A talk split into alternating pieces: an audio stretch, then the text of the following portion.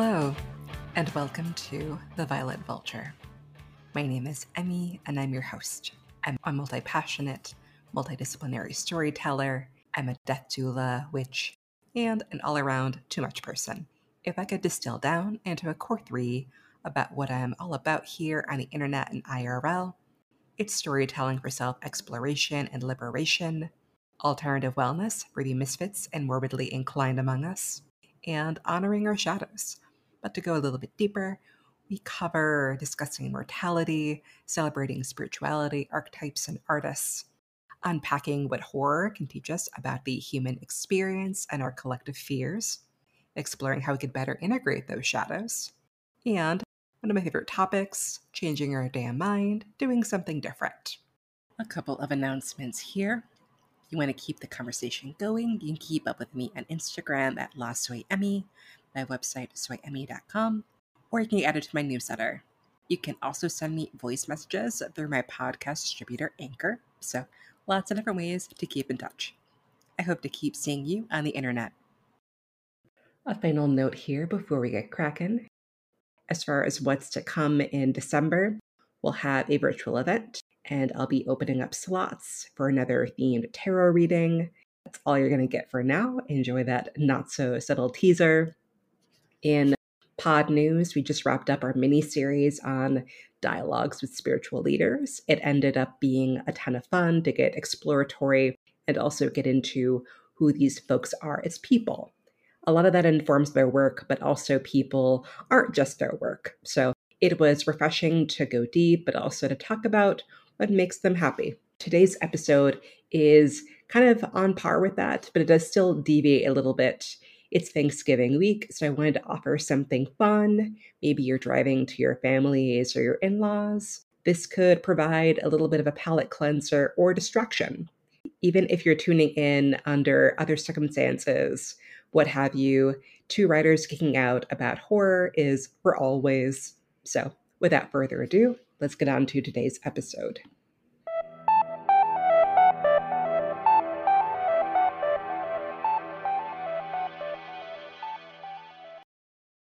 Hello, everyone. Welcome back to the show. Today, I have a super special guest on today.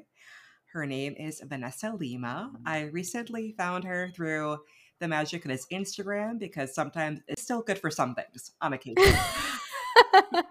Mostly finding new collaborators. Yeah. Uh, thank you so much for coming on, Vanessa. And please uh, let the people know a little bit about who you are. Oh, well, thank you so much for having me on uh, your podcast. I feel like I was at like my wits end with Instagram and then I found you and I was like, who is this human? I need to know them and they seem dope. So I'm glad that I found you right before I decided to sign off. Um, but my name is Vanessa. I am a double Aquarius Gemini rising, which makes me an alien. That's what I like to consider myself. Um, I'm a copy and content writer for conscious creators. I am a pit bull mama. I currently reside in the weird ass state of Texas, but I was born and raised a Jersey girl. So I have that sass and sarcasm built into me. And I am also a self proclaimed horror aficionado, which I think a lot of people don't know that about me unless they actually really know me.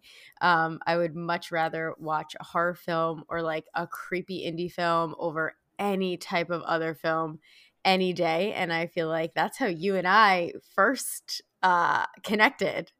Thank you so much for sharing all of that. I the all of the air you have going on makes a lot of sense but it also i feel like that translates so beautifully to like your creativity and that energy you bring yeah i i do remember our first exchange where you you said like you have your top five horror films in your bio. That's so cool. And I'm like, yeah, I'm professionally spooky. How about that? I love that. I saw that dude and I was like, that is so different from the usual like what's your favorite coffee order and like the blah blah blah like as a copywriter you know those things are important to show off your personality to show off the human behind the brand or the business and when i saw that i was just like oh, I need to meet this human. I need to talk to this human. yeah. And I, I love seeing where there's overlap in what people enjoy in horror and where we begin to Mm-hmm. diverge. And I that's something that I've loved about the genre is that you can go so deep with it and unless it's like legitimately like that's a bad idea you really can go either either way and i'm like i can see both sides of it and that's really cool yeah so i yeah. i love that Yeah. um i i love that you describe yourself as an alien uh, my first question because I I normally I kind of leave it so open, but because we're talking about horror, I'm like, okay, I gotta keep these nuggets ready. Do you have a favorite science fiction alien horror film? So I don't know if I would consider it a film, but uh, I what my first favorite TV show ever was The X Files, and I don't know what gets more the truth is out there in aliens than The X Files does. Um, I have like vivid memories from my childhood of watching the X Files and being so intrigued by the whole intrigued but also scared of the whole alien aspect around it. And I loved how out how throughout the whole series that was like the foundation at which it was built on. But it also involved so many other whether you want to call it like pieces of horror or the unknown or the unseen, but it always came down to the aliens and who they were and what they were compared to what we are here on earth and i just think there's there's just there's so much out there that we don't know and what we assume to be as aliens and the reason why i say like i identify with that is because i remember i read an article one time that was like and it literally i think the title was aquarius aquarius is the alien of the zodiac and i was like oh my god i feel seen.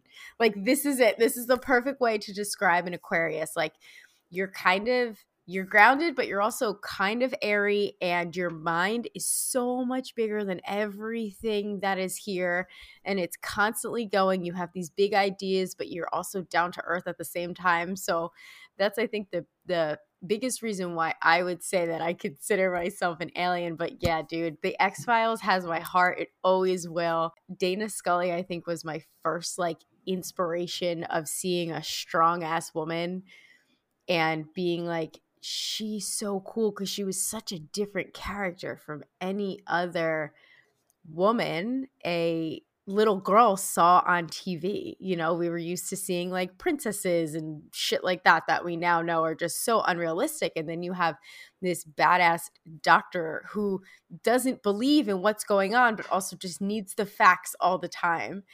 And the older I get, and I actually wrote a, a piece about this on my Substack, like the more, the older I get, the more I realize why Scully was so um what's the word? I'm totally blacking out on the word skeptical about everything that was going on. Yeah, and what I think is brilliant too about that character as well is that I, feel like there in the 90s it was so polarizing. Mhm. Either you had Princess who was very like compliant only like rebellious but in a very particular way where like you're rebelling in the way that I will accept of you. Yes. Yeah, yeah, yeah, totally. Yeah, versus like the other side of it, like, oh, Wild Child or like The Craft, like Nancy kind of thing. So, like, two really big extremes. And then I feel like she wasn't like in the middle in like an apathetic way, but like very firm in who she was. And Totally. the the thing that I love about a skeptic is that they they have they're very honest about what will help them understand this other perspective. Like I feel like there's a skeptic and then there's like willfully like I will never believe anything. Totally. but yeah, I always love that it's like if you just give it to me in these ways then like yeah, I'll I'll believe it when I see it and Mhm. leave, leave it at that. Yeah, I feel like she oh, she did want to believe. Like she did want to believe it, but she needed the reasons and she needed the facts because she was a scientist and a doctor and you know, I think it's our brain just work in different ways. Like she needed to know why t- in order to believe. So, yes, Agent Dana Scully for president. Honestly, yeah. Yeah, agreed. Yeah, it, it and that reminds me too. I I read your Substack on you being a horror fan, which I feel like I I love your writing voice so much. And it's very interesting to me to see again like how we overlap where we diverge in terms of interest. Would you be comfortable sharing a bit about kind of your horror beginnings, like what got you into it, watching it as a kid? Absolutely. Absolutely. Um, and thank you. Thank you for supporting and reading and actually liking what you read of mine. I appreciate that. Um, when I think about where my draw to horror comes from, I remember growing up, like my dad, the movies that he watched were always either horror or sci-fi or true crime or something like that. That's what I feel like was always in the background on TV. Or he, I, st- I still say like I think my dad is literally the only person that still gets DVDs from Netflix. Like he gets them delivered to the house and we still i'm 34 years old and the conversations my father and i have are always like what movie are you watching have you seen this like there's so much our love language revolves around movies and that's how we kind of express our relationship to each other and i feel like my sister and i because my sister's also like a super big horror person too like we call ourselves the spooky sisters because we're always talking about horror whatever it is and we were talking about like where we feel like our relationship started and it definitely comes down to my dad and what he watched and what we had on growing up and you know there was there were some things that i think about now that was probably like i probably shouldn't have watched that at such a young age like i don't know if watching the x files at the age of like 7 was the best idea but i'm glad I did. I wouldn't trade that for anything. So I think it really started at a young age, that comfort of it, like that comfort of home, that's on in the background. So now when I need some type of comfort film, I'm going to, you know, I'm going to watch The Sixth Sense or I'm going to watch Texas Chainsaw Massacre. I'm not going to watch like the Hallmark channel. That's not going to be my go to. And even other movies that are like, I'm a. I'm a huge Twilight nerd. Like that that's not considered horror, but it's about vampires and werewolves and made up shit. Like it's not about anything realistic. So, I think yeah, my relationship with horror just started from such a young age and that comfort behind it. And then throughout my life, and this is something that I realized like as I was writing that piece on horror, I went through a I had cancer as a child. So I was 12 when I had cancer. And during that time, you know, I was home from school a lot. I I went through chemo, I went through radiation, I did all of that. When I was home, I was watching the X Files. I was watching whatever was on TV that was like NYPD Blue or something that had to that wasn't light and fluffy. It was always kind of like the dark side. So now I'm still naturally pulled to that and I had this realization about the movie The Sixth Sense. I remember watching it when I was in the hospital the first time and that was when that was in the 90s when it first came out and it was the biggest like oh my god the twist to this movie is insane like you know i felt like it was like a, a new genre of horror. It was m. Night Shyamalan's maybe his first film that he came out with or his first like really popular film and watching that in the hospital at that time i didn't realize that so much later in my life I'd still find that connection of comfort to the trauma that I was going through, that my what my body was going through. I was going through the same parallel as this little boy was, right? Like he had something different about him that he didn't want to talk about that was scaring him to, you know, for lack of better terms, scaring him to death. And I was kind of going through the same thing, but in a totally different way. I was a young girl who didn't who was going through something different who never wanted to talk about it because it made me different. And I was in the fight for my life without really knowing it. And when I wrote that piece I had that connection. And it was it was a healing moment to have that to be like oh my god it makes sense. I'm able to put this together now. Um, and I say that's the beginning of it because that came at such a young age. I was 12 years old when that happened. Then that's seems like a lifetime away.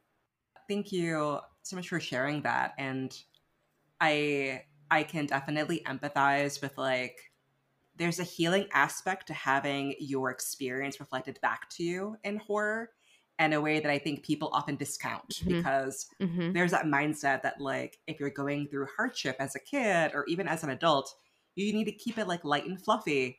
And because we are so averse to talking about taboo things, mm-hmm. Maybe a TV show or a movie is like the only venue, the only avenue for exploring that difficult feeling mm-hmm. of feeling like I'm going through something that no one gets or they could tell that I'm different or having a moment. Like you, you can accept it from like a cat, like the staring off into the corner, like, oh, they see a ghost. But if a kid does it, they're like, what the hell is that kid doing? Yeah. Yeah. Or like, what's wrong with that kid? exactly. Yeah. Yeah. And yeah, just like being very aware, even as a kid, um, also having been a chronically ill kid, that you're like you might be okay, but you also might not be okay. Right. Right. Mm-hmm. And mm-hmm. yeah, that that also changes you, which makes you oddly appreciative. Like it's very cathartic to watch horror movies for that yeah. reason for me. Yeah, no, I I definitely feel you on that too. And I don't I don't know how you felt, but I remember when I was younger, like not realizing the immensity of what I was going through. Like I knew what it was, but I didn't realize that how it would affect me throughout my whole life in so many different ways from like the physical way to the emotional way to the mental way. And when you're a kid, all you want to do is just like fit in and have fun and live your kid life. You don't want to worry about like going to chemo and losing your hair and not being able to play in the softball game that night. Like, you don't want to worry about those things. And also, when those things are going on, they seem like the only thing that matter you're not thinking about when you're 30 years old and it all starts to hit you and you start to realize what you went through as a child and how you repressed everything up until that time and how it's going to affect you. And I, you know, I think one of the most fat to bring it back to like horror, I think one of the most fascinating things about the whole horror genre in general is just like our emotions are so wide and there's no way to say how to handle your emotions or what to do with your emotions like so is the genre of horror. It's so wide. It's so broad. It's so vast. So so many components can fall under that. Just like having emotions as a kid. It's so broad. It's so wide. And so much could fall into that. Yeah and i think what horror is so good about too that i feel like would also make it enticing for a younger person to watch and see like oh I feel like that is like that you turn up the volume on those emotions. So mm-hmm. it isn't just like being a little bit uneasy, it's about being like deeply afraid. Yeah. Or like, and Jordan Peele is so good at this. Like, I am so afraid of this person, but also they crack this joke that I'm like, what a dad joke to make. Yep. and it just it hits you deep, and you're like, yeah, that this feels like so this feels so real for a different reason now. Yeah. That it makes it more engaging. You you feel something the whole way through mm-hmm. in a mm-hmm. way that I I may have like a flatter experience with like a comedy.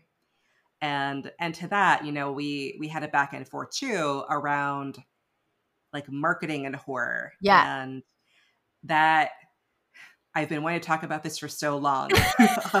yes. Just because I in a comedy, you're able to show a certain number of things and you have a good idea of what you're getting into. If it's like an Adam Sandler movie, you're going to expect Adam Sandler isms or whatever he uh-huh. does. I, I think the other layer within horror is that so much of it is not giving up the ghost immediately. You're you have a very finite container for sharing the things that will help people get an idea of what's going to happen mm-hmm. but you you can't give it away everything because that final like reveal is so meaningful.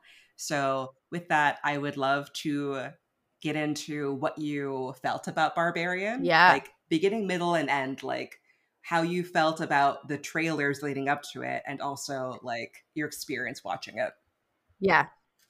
Yeah. It's so interesting to think about like when we were when we were talking about that thinking about how horror movies are marketed right? Because there could be like going back to comedy the whole movie can be funny. Like you can be laughing your ass off the whole movie right? So there's so much to work with.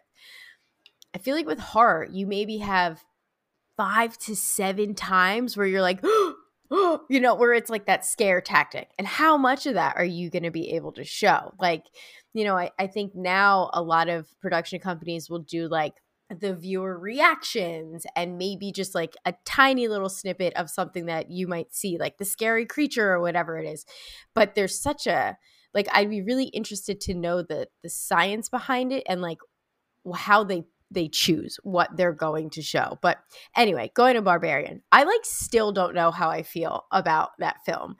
I liked I really liked the first act the first act with um Scars Bill Skarsgård and um the woman. I her name is totally escaping me right now but I think that was done really well cuz there was that ominous like you don't know what's to happen. Something is creepy. There's a weird energy here but you still don't know what it is.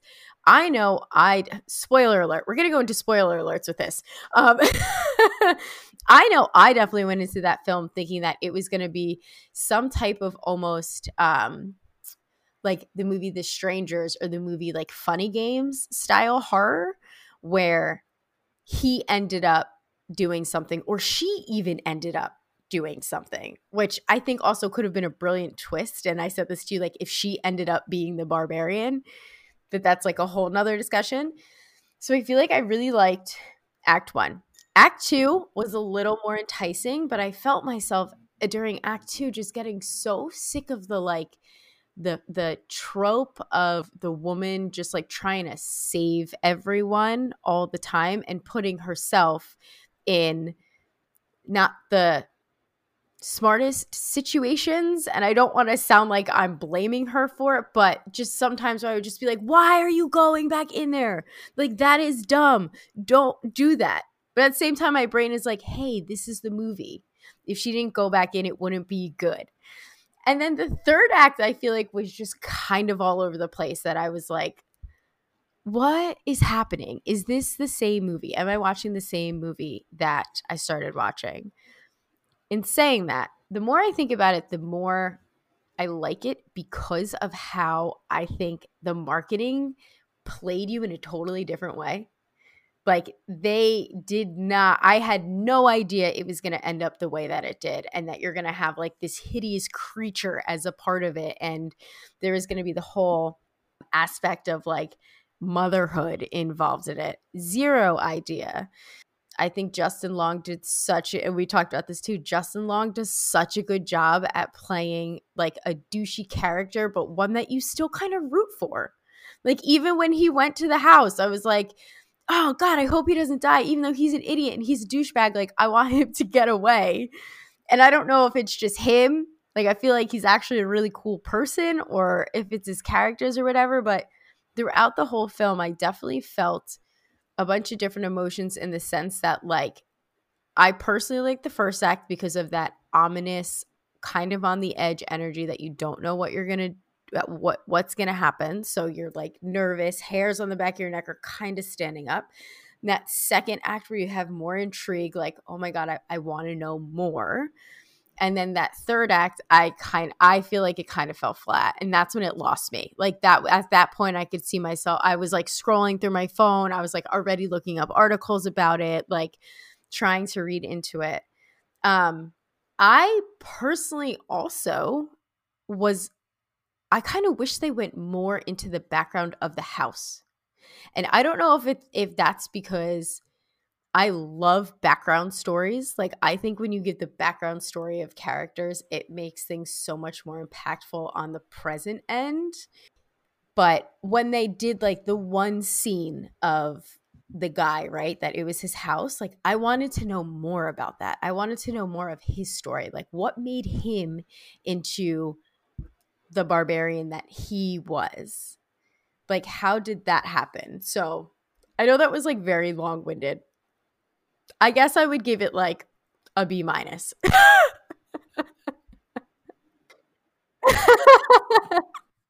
Not bad though for honestly like like I I can appreciate everything that you laid out for many reasons. Like there are a lot of like really tired tropes within horror, especially the ones that are tied to like women of color. Mm-hmm. Like um the actress's name, I pulled it up because it, Yeah. it bothers me when I can't remember Yes. anything.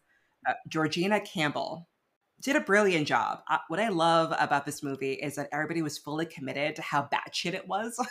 Uh huh. Yes, that is very true.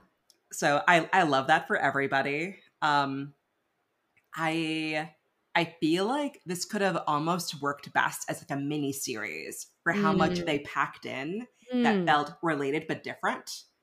Like if if they had like the Watcher budget, like Netflix money to make Yeah. this, I feel like there could have been all of the room to have made it really like more grounded because Yes. yeah, the, it's very jarring Mm-hmm. ultimately. Like the tone is a little bit weird.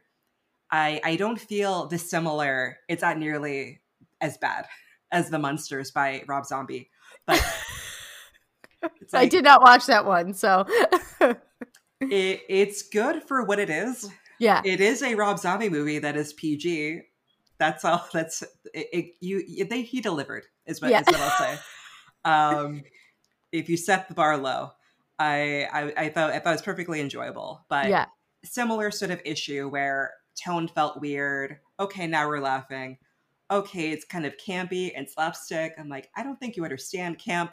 Um, what I felt about Barbarian, having had more time to process, is that it really does feel like a horror movie done by someone used to sketch comedy Mhm. who is used to very like tight storytelling. It if I were to liken it to like writing, it's like you went from flash fiction to making like a Stephen King novel, like really Mm. thick. Yep. Yep.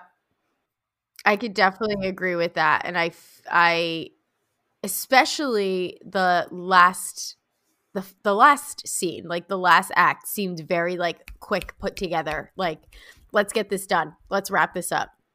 Let's just make it what it is. But yeah, and I think the director, he did, he does mainly do sketch comedy, right? So that makes sense that it, it was what it was.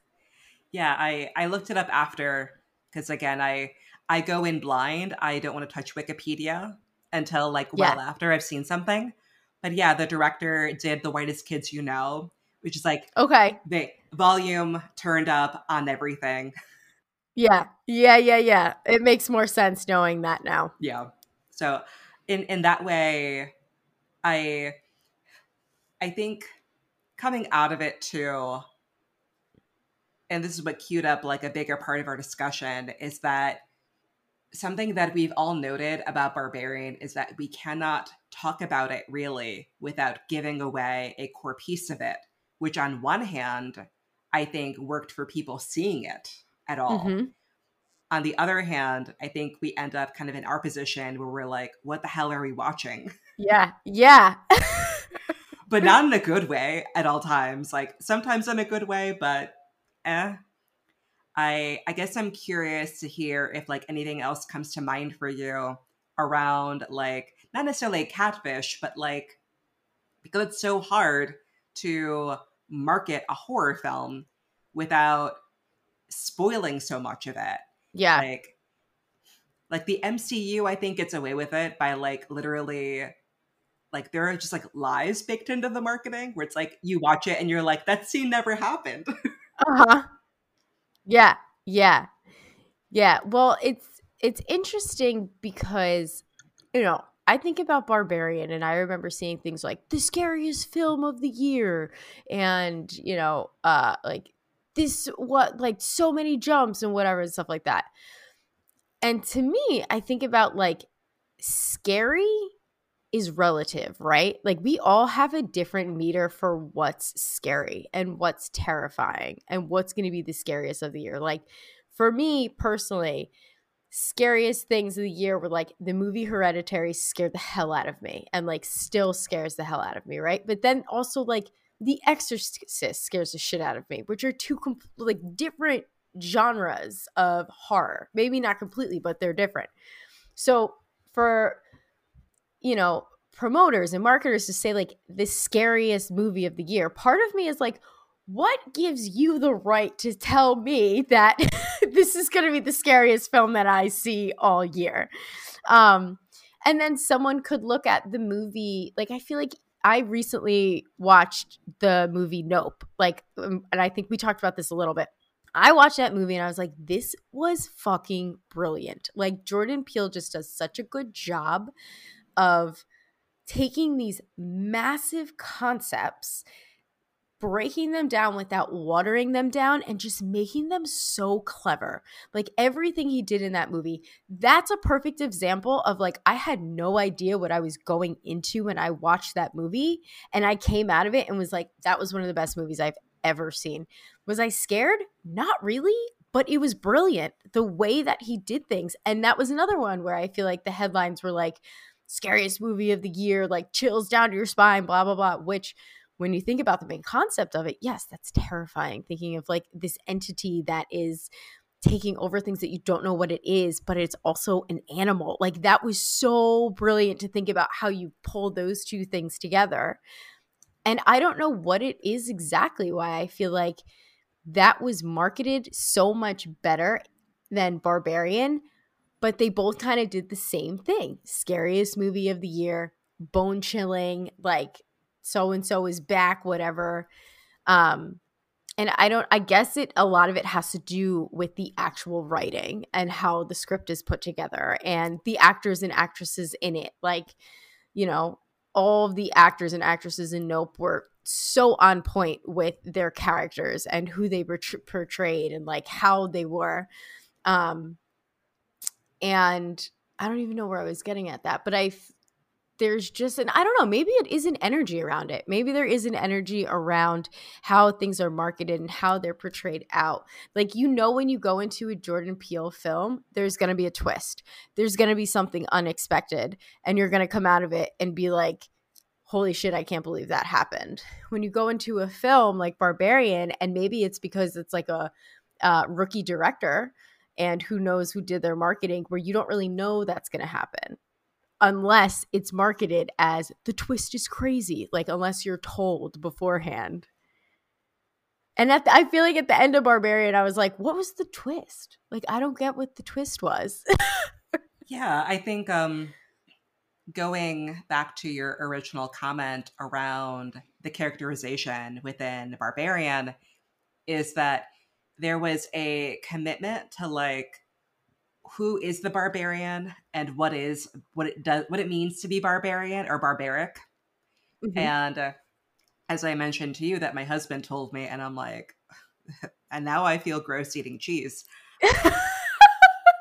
uh, that uh, barbarian literally meant like milk drinker because it was uh-huh. like the bar- it was barbaric like yeah yeah so i was just completely baffled and i'm like okay like you had some layers i like that I, I can appreciate deeper symbolism within naming and all that because there is like a lot of milking sort of imagery. Yes. Yep. Oh, that is very uncomfortable. I eh, I feel mm-hmm. repulsed even saying it.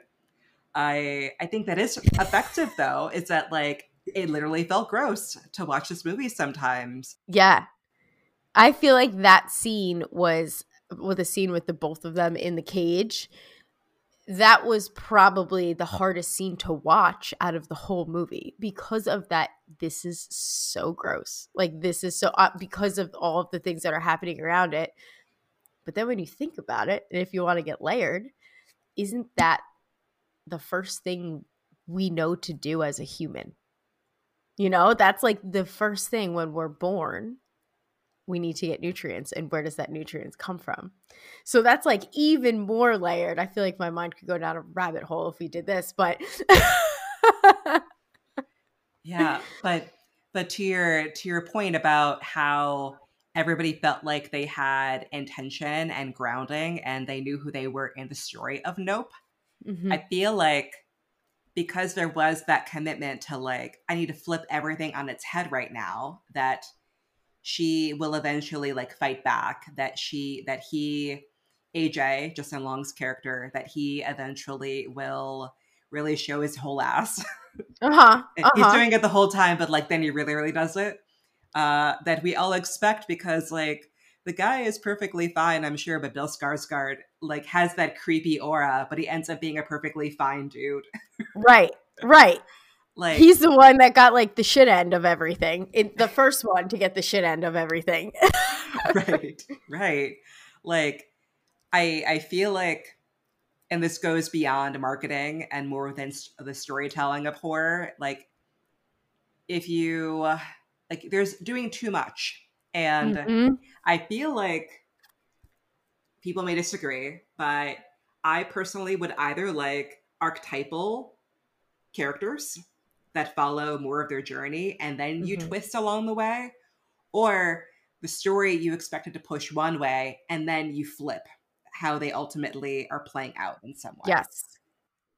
Yes, I completely agree with that. I I think they were they just tried to squeeze too much in too short of a film, which goes back to you making a great point about how it would have been a really good miniseries if they were able to do that. Like think about uh what was it? The Haunting on Hill House that Netflix did a few years ago, which was another brilliant show. It was a brilliant miniseries because of how much time they took with every layer, with every chapter, with every character. Like, I found myself become so invested in all of those characters and just the story itself. And besides, like, how it was shot and you know the the family dynamic and the background like they did such a good job with taking that time to build the suspense of it all and it was terrifying. That show gave me nightmares which like it's very hard i feel like for a show especially to give me nightmares but that show was one of those i would wake up in the middle of the night and be like oh my god is the bent neck lady in my room? Like no absolutely. I i totally agree it was so beautifully done mm-hmm. and again going back to like making emotion bigger in horror I think it was so beautifully about grief. Yes. horror. mm-hmm. And following how people ultimately react to it. That's actually why um I I asked this on Instagram because I realized after going really hard in October that people may not realize I like other movies. Yeah. so I, I asked on a whim, like, hey, how many of you know my other favorite director that doesn't do horror but once you if you guess it right or even get it wrong you'll go oh it makes sense and it's wes anderson and uh-huh. it's because like big big color big feeling also about grief. So yeah. I i love kind of weaving together like those through lines. Yeah. Um, but yeah i the other one that i think marketing ended up hurting because now we do appreciate it for what it is is the witch because mm-hmm I think A24 was still kind of new for a handful of us within the genre. Totally. Like, we knew mm-hmm. we liked Hereditary. We we know that, but like I feel like it was still easier to get a sense of what Hereditary was about versus the issue that Robert Eggers has run into several times. Like I think every movie he's done. Yeah. You think it's going to be one thing and then you're like, "Oh, not bad, but I didn't know what to expect." Yeah. Yeah. Well, it's also like I feel like if you're going to title a movie something as obvious as that is, where are you going to go from there? Right? Like I I thought that was a great movie. Um it was another one where I was like I wasn't scared, but the more I thought about it, I was like, "Oh, that was creepy." Like that was really creepy how it was done. Um but I don't need to uh, to be honest, I don't even remember the marketing of it. I think I remember like a few little snippets. But yeah, I feel like A24 was still like a baby production at least to the public. Like a lot of people didn't know about it. And I think that was one of their first like public films that they came out with. Um but yeah, like how much when you have a title like that, I feel like your brain either goes to the full blown occult satanic panic. This is how it's going to be, or it's going to be like the Salem witch trials and the origination of witchcraft and the dark side. So the witch was like, I also feel like that came out when witchcraft started to, or I guess witchcraft or like witch life started to become a little more acceptable in the in mainstream in public and people didn't just automatically assume if you were a witch then you hailed satan like so it was one of the first ones that actually put maybe open the door a little bit to for witches to come out of the broom closet in a weird way no, I I agree. I learned recently in preparation for another episode that Uh-huh. the aesthetic of like witchy stuff without being a practic- practitioner is called mysticore. wow mysticore actually has a name Yeah, I which I love. I love that every like micro trend will have its own name eventually. I- yeah yeah, like w- well earned in my opinion. Um, no, I I agree. That does kind of line up with when I noticed people kind of buying tarot decks, like where people were interested in like reading tarot publicly, and yeah yeah, similar thing. Like I was very closeted with my practice for a very long time, uh-huh and then The Witch came out. A few other things I think also kind of helped moved along, like people made feel a certain way about Chilling Adventures of Sabrina on Netflix, but again, that opened the door for other people. Yeah. Yeah, I was actually I was literally just thinking about that as you were saying it. And it's also interesting to think about like the original Sabrina the Teenage Witch, right? Like I recently uh put that on in the background and that came out in the 90s. So what? We were probably like teenagers when that came out. To think about something titled Sabrina the Teenage Witch, I wonder now, looking back, like how hard did they have to work to be able to put a show like that on public TV where people could watch it? And, you know, the it was obviously a lot lighter. It was light. It wasn't about dark witchcraft or anything like that, but it still had the actual title of witch in it. And at that time, I don't think it was as acceptable as it is now. Um, but then you think about over like the the new series, and I've only seen like one episode of the new one. I'll be completely transparent about that. How much aesthetically like darker it is. Not even the content of it, but like the actual aesthetics, how it was shot, the the lighting, the characters, the um, wardrobe. It's so much darker than the original one. Yeah, and what I think is interesting too about what kind of helped them come forward, both the OG with Melissa Joan Hart and then Kiernan Shipka, is that they both began as comic books Mm-hmm. because Archie Comics, like Sabrina Spellman, was like a little character. But I think what helped that become acceptable, I think, was like Teen Witch, like that movie in the 80s. So, like, it was like, you could be sassy, and if you're blonde, it's okay to be a witch. like, Yeah, yeah, that kind of edginess, I think, was played up a lot. But then Robert Aguirre Sacasa, I believe his name is, like, he, like Riverdale being Riverdale, like that it blew up. yeah. I think that ultimately helped to move it along that way. Otherwise, like, I don't know if CAOS would have been a thing on Yeah. Netflix otherwise. Yeah, yeah, definitely. Is he is that the same director who did the new um Sabrina series?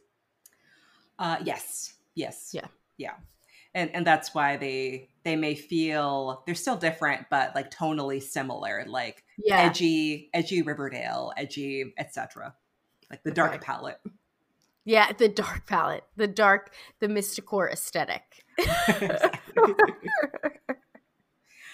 yeah um something that i i'd love to get your reflection on again as like we are both storytelling writers people that would love for people like there should be better messaging overall i think.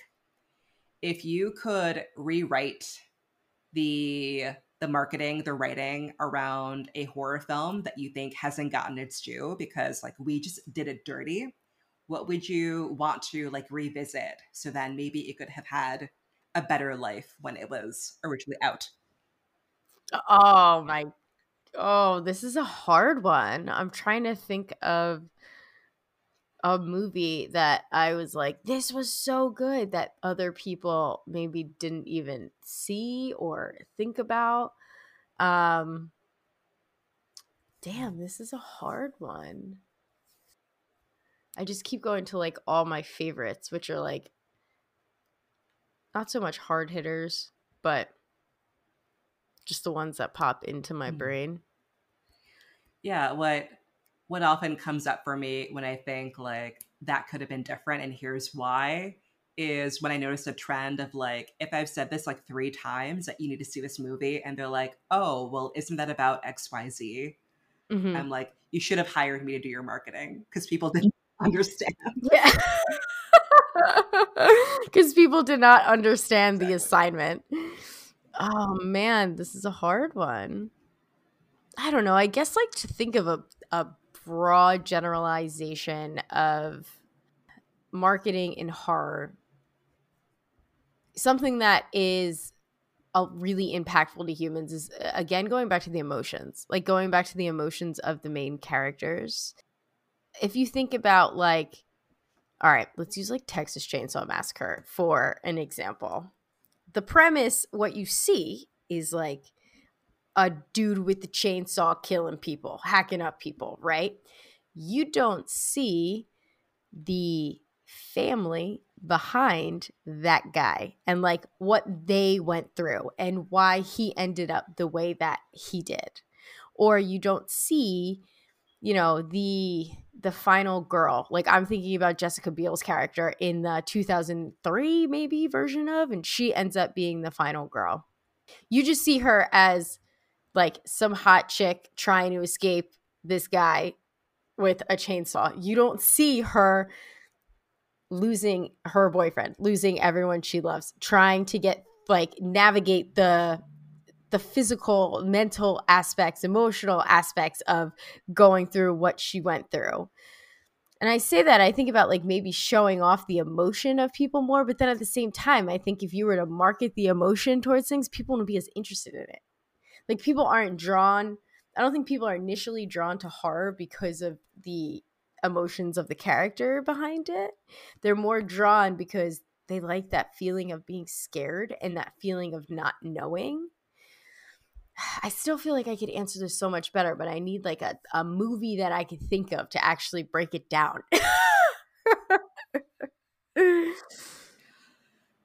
Yeah, let me So maybe like to offer maybe a prompt yes, please do. case. Let's have a learning lesson here. I was gonna say like the show notes will include like prompt answer a, a Google a Google form for submitting your own response. I will grade you. Um, yeah, maybe. Well, I, I noticed this a little bit with the new the Nia DaCosta Candyman. okay. If you're familiar, yeah, Um so I actually I did not watch that one and there, for no specific reason. I just didn't watch it. Um I'm trying to think of other ones. But like what do you what would you say for that? How would you break that down? yeah. I think there was an expectation a little bit in how the trailer played out that it was going to be a hard reboot or that there would be a little bit of a continuation.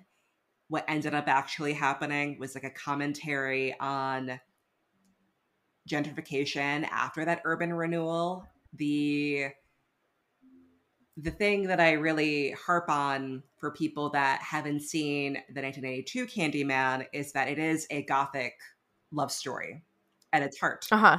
And uh, what we actually saw with this one was still a gothic story, but more of urban folktale kind of woven in, like Okay. the power of like oral tradition being woven in. And I feel like I'd want to showcase that a little bit because I think it ended up being distracting sometimes to look for like to look for like continuation pieces when in reality like we're building this way it's almost inspiration. Here is the through line of what actually matters within this story. So Uh-huh. i think i'd probably pivot a little bit that way with that movie Mm, I I have to watch that. That was one movie that like that was a classic movie that honestly I feel like got swept under the rug a little bit, and it was just never something I watched.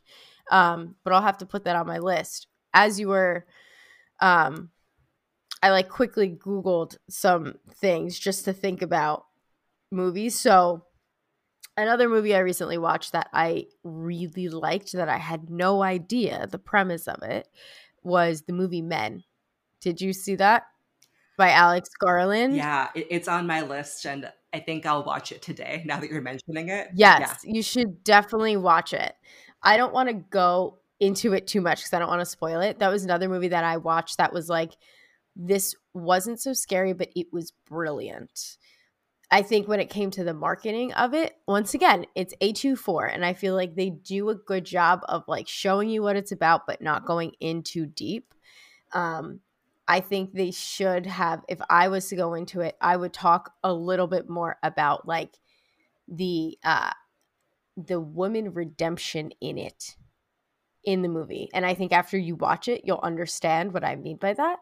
Um and the the archetypal journey of a woman, I guess, and how we're just constantly, you know, we go through so many things like being gaslit and being run down by men and being questioned and just what you go through as a woman. Um, they did a, a really good job of showing that. Like Jessie Buckley does such a good job of being that the woman that doesn't tolerate it, but at the same time doesn't know how to react when it's happening to her. But then there is, I personally feel like there was like a sense of redemption at the end of it.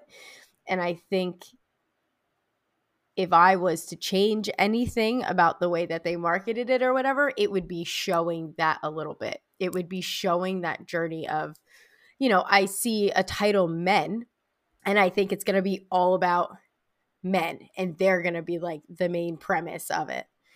You go into it and you realize it kind of is, but it also kind of isn't.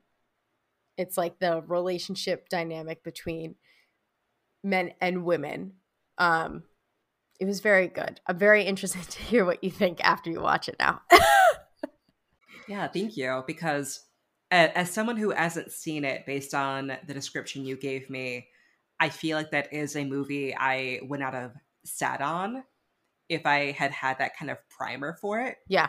Because it felt like what the image of the marketing conjured for me is like these um the of course I'm spacing even though we watch like the matrix all the time like very prototypical white man in suit like that they're just gonna pop up everywhere yeah. i thought there was some kind of allusion to that um, and there's like one nega man that's like holding the fort, terrorizing this woman. And I, I thought maybe like maybe it's not about that. I don't know. But considering Midsommar is my favorite things that they've done, that's kind of my conditioning in a way. Yeah. Like, oh, cult thing must be happening. Yes. I like cults. I'll get to eventually. So that's a very different um, setup that I think I I definitely appreciate. I feel like um something that I almost would love.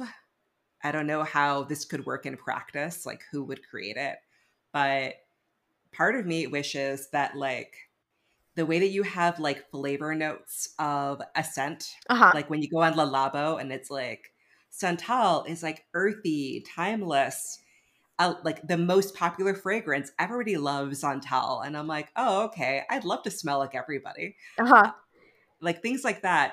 I I would almost love that within the horror genre. Like if we could have a place where we can go and vote. Like what's the vibe? Yeah. Like Storygraph. You could do that there too, and that could be such a beautiful way of helping demonstrate what the vibe might be without really giving up the ghost, I think yeah. would be so helpful because yeah, like you said, like people don't really sign on for the emotion the person feels. Yeah. Maybe at the end you'll relate to it and go, I love this movie for that reason. Mm-hmm. But yeah, like if there could be like a vibe check. Yeah. Or like, section. I think like ingredients, like including like, what are the ingredients of this movie? And it's like tiny little things that are a part of it that make it what it is.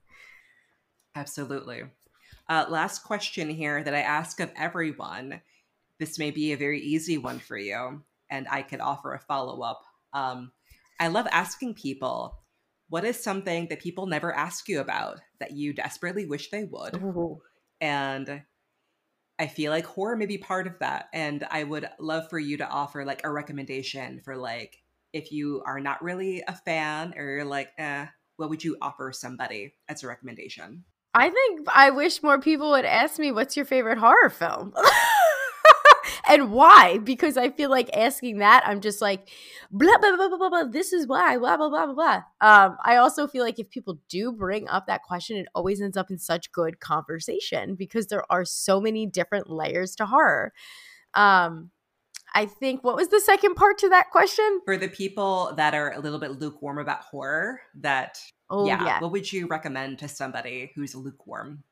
Um, take it in doses. There's so many different. Once again, I feel like I'm broken record saying this, but it's true. There's so many different like genres and levels of scary.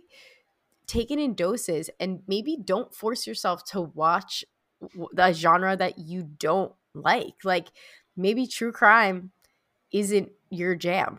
Don't force yourself to watch a movie about true crime. Um, maybe you like to you know, be on the edge of your seat all the time.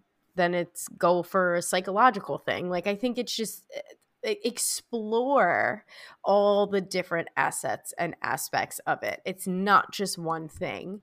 And I think, and I want to do a better job of doing this, go into watching horror with more of an open mind and like try not to predict what's going to happen. I know that's so much easier said than done. And I remember watching um I think it was them. Was that Jordan Peele's uh Peele's second movie? Them. Oh, us. us. Us. There was a series them. Us. I remember sitting down with my sister within the first minute. She's like, This is the this is what's gonna happen. I was like, dude, F off. Like, why would you say that?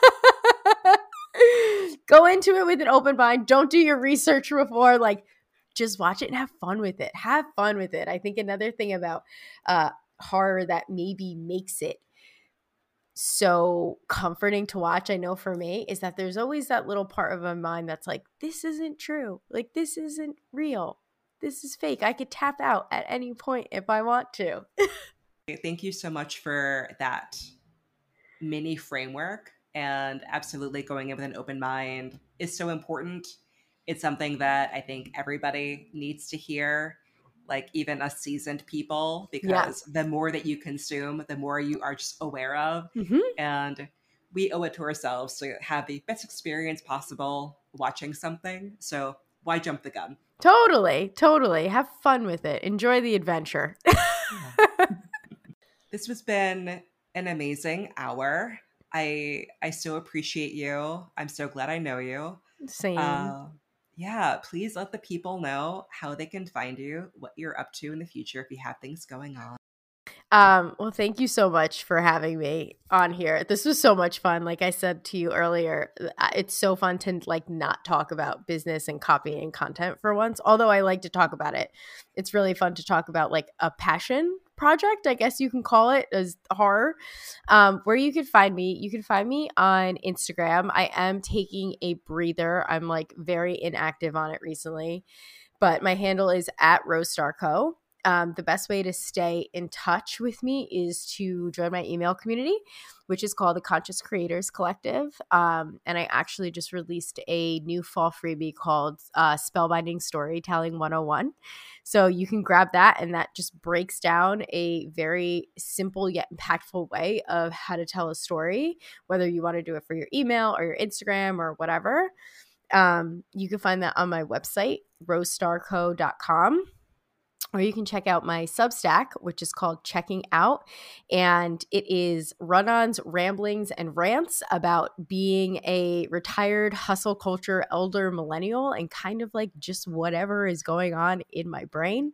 I recently have started working in the hospitality industry and I have some crazy ass entertaining stories to tell. So I do my best at um, telling those stories while respecting the people that are involved in them. But it is a trip, that is for sure. So I think those are the. Oh, and I also have a podcast. I have a podcast called Stream of COPY-ness, and that is all about copy content and conversations with other conscious creators.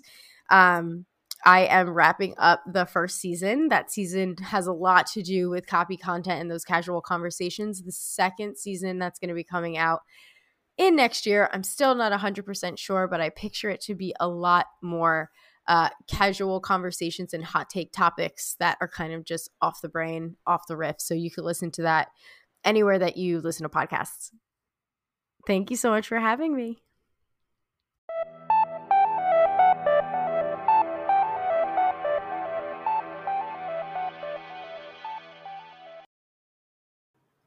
That's all for today's episode, everyone.